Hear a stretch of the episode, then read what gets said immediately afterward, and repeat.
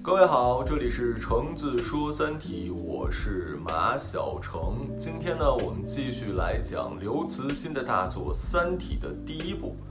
上一期我们讲到了我们的男主人公汪淼第一次参加了《三体》游戏的线下聚会，而整个聚会的组织者是一个叫做潘寒的人。这个人很有可能就是杀死了汪淼的最好的朋友申玉飞的凶手。结果，在这个聚会上，潘寒提出了一个概念，就是大家玩的《三体》游戏，并不单单只是一个游戏，三体世界是真实存在的，并且提到了一个很重要的人，可以说是全书最大的 BOSS，那就叫做统帅。这个人他到底是谁？在这一期的视频里，我会给大家揭开谜底。结果呢？呃，潘寒问了一下来参加聚会的大概呃八个人啊，加上汪淼应该是九个人。问了这九个人对于三体人降临地球的话有什么想法？结果汪淼为了混入更深的组织内部嘛，所以也就说同意或者说是欢迎三体人降临。另外有两个人觉得这样是不对的，和欧洲当时侵略那个，比如说北美啊，或者说殖民地是同样的事情，地球人是不可以被人殖民的。于是乎，这两个人被请出了整个聚会，并且告诉他们是永远也不可以再进入三体游戏了。剩下的人，潘寒对他们说：“同志，欢迎加入。”之后呢，我们今天继续来讲，汪淼回到了家里之后，再一次开启了三体游戏。结果在他面前出现的是一幅最初他第一次登录游戏时见到的画面。后面几次的时候，汪淼看见的都是金字塔。还记得他第一次进来的时候看见的是什么吗？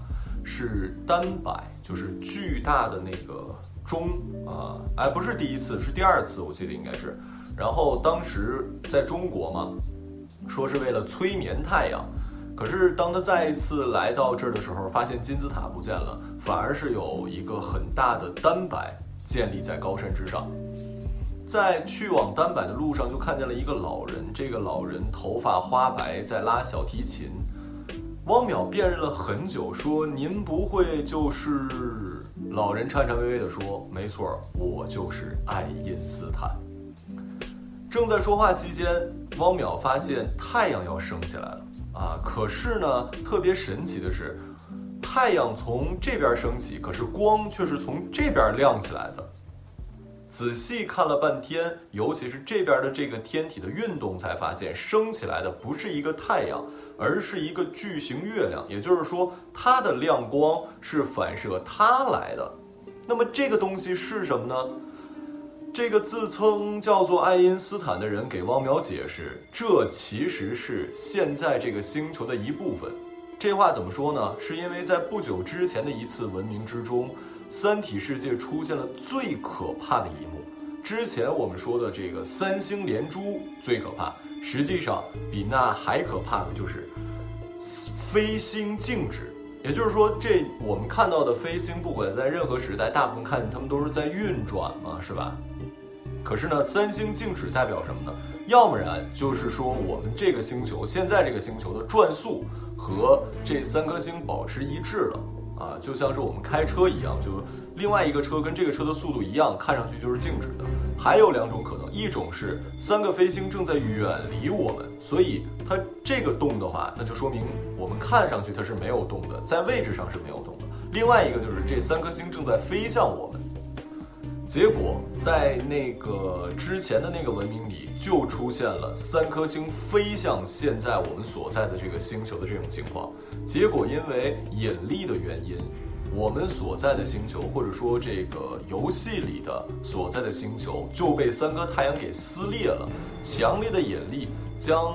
行星三体星的一部分撕开了，变成了两个球体。我们现在看到的这个所谓的巨型月亮，其实就是三体星的一部分。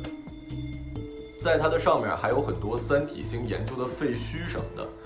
呃，正在说着的时候呢，这两个人也是走到了这个单摆的脚下。于是汪淼就问：“这个单摆是干什么用的？不会是催眠太阳吧？”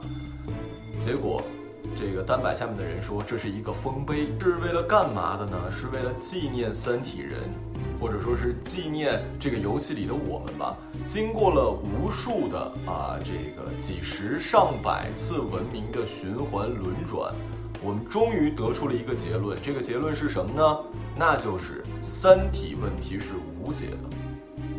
并且在整个研究的过程中，他们发现，其实整个三体星系以前是有十二颗行星的，也就是说，简单理解就是有十二个地球。结果呢，这三星就是三个太阳围绕着这十二个行星在运转。可是，就像上一个文明陨落那样，有当有飞星离这个行星很近的时候，就会整个吞噬，这叫做大撕裂。撕裂几次之后，就像我们撕纸一样，最后就会消失了嘛？又吸走，从一个大的越撕越小，越撕越小。十二颗三体星最终只剩下了现在的一个。经过这么多的文明的见证，最终证明的是三体问题是没有解的。所以这个单摆其实就是一个纪念物，就像是我们的。呃，纪念碑一样，它证明我们没有办法真的推算出这个规律。然后，汪淼还记得之前他不是拿到了魏成的那个模型的研究数据吗？当这些人看到这个数据的时候，就说啊，也就是看你是哥白尼吧，你是经历过五个。呃，第一次听的人别忘了啊，就是别惊讶，就是在这个游戏里，大家的 ID 都是不一样的。汪淼的第一个 ID 是海人，第二个 ID 就是哥白尼。说哥白尼，你也就是经历过五个文明的人，所以我们才对你这么尊重。能想出这样的算法的人的确是天才，但是没有用的。我们真的证明了三体问题真的是无解的。原来在这个时代，大家已经发明出了。比汪淼现在手里拿到的未成的这个研究数学模型更加精妙的数学模型，可是依旧没有办法掌握三体的三颗飞星的运动轨迹。所以，三体人现在唯一的希望是什么呢？那就是离开三体星，寻找新的家园。就在这个时候，这个汪淼再一次看向天空的时候，发现天空中出现了很多的小光点。问一下周围的人，周围的人说这就是我们的三体舰队。这个三体舰队现在已经科技发展到了可以达到十分之一的光速，这是一个非常厉害的成就了。虽然还是没有办法达到一个呃跟光速等同的程度，可是十分之一这已经。很厉害了，当然大家都知道光年什么意思，是距离单位啊，就是光走一年需要的时间。也就是说，现在你用一年的时间，你这个飞行器可以走光走一年的十分之一，这已经是一个非常大的跨越了。之后就说，那三体人找到了新的家园吗？旁边的人就跟他说，找到了，在四光年外有一颗行星是适合我们呃三体人生活的。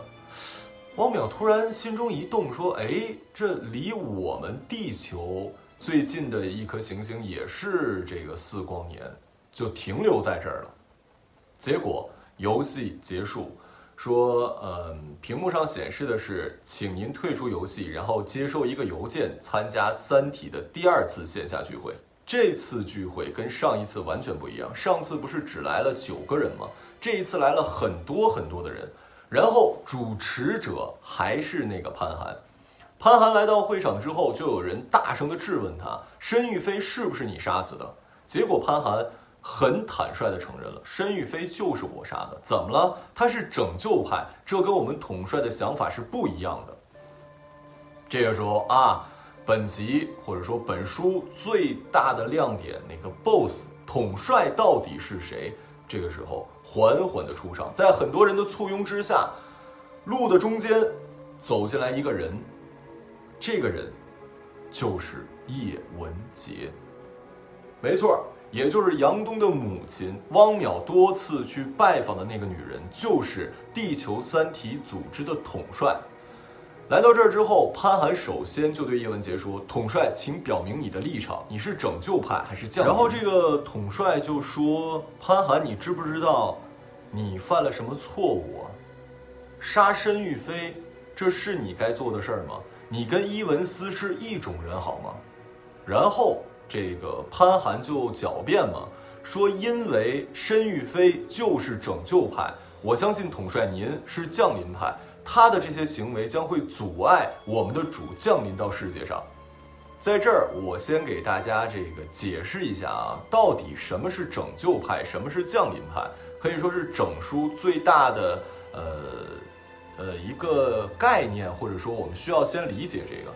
三体人是真实存在的，他们即将降临地球。然后呢，在地球上有一个三体组织，这个组织的建立人就是我们的叶文洁老师，也就是杨东的母亲。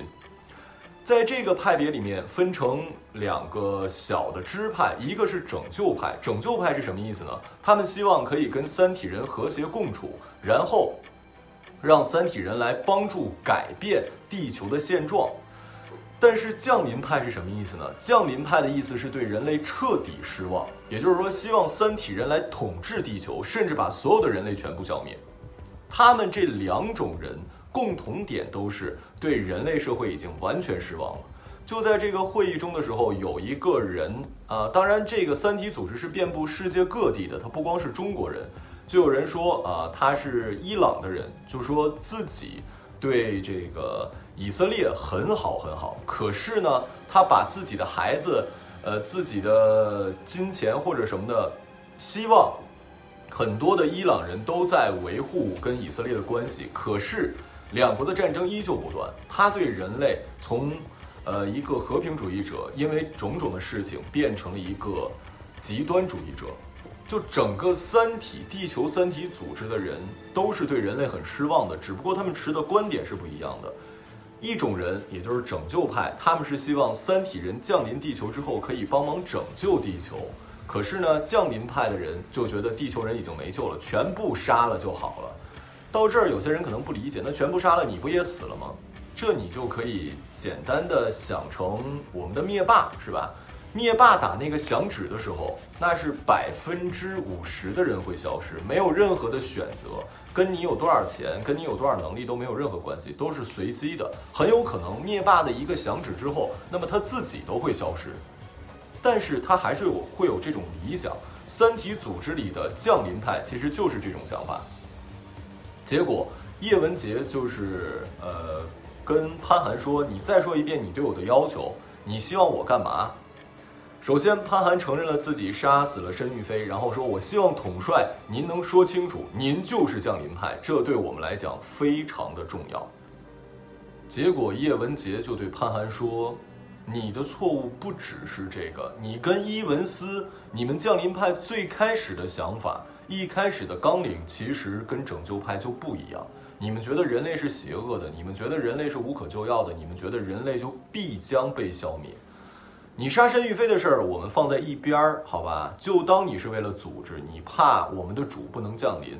之后跟之前所有说的我的主说的都是三体星人，但是，请问一下，你另外的罪行你该怎么解释？这个罪行是什么呢？这个罪行就是你拦截了主的讯息，并且有很多没有组织通过的讯息主动发给了主，这些你该怎么解释呢？潘寒觉得自己无话可说了。他一直声称自己都是为了整个地球人，整个为了地球组织。可是再回首的时候，发现今天来参加聚会的大部分都是拯救派的人，他们的降临派来的人真的不是很多。然后叶文洁一挥手，走进来一个少女，当着所有人的面儿，拿着潘寒的头。一百八十度转，可能是这么转的，然后潘寒就死了。我们讲到这个潘寒就这样在大会上死掉了。回头说一下潘寒，他作为一个环境学家是如何为地球三体派努力的呢？这也是大会上很多反对他的人提出来的。我们说了，潘寒在社会上的身份是一个环境研究专家，就有人说。我们想让主降临的话，也就是大使的那些推断都是对的。就比如这个大家污化科学呀，把科学家搞臭啊，然后电影上一些山山水水的。潘寒他作为一个环境科学家，其实他想要做的就是把整个环境搞得很坏，环境污染让大家不再相信科学家，不再相信科技，不再相信化肥，不再相信农药。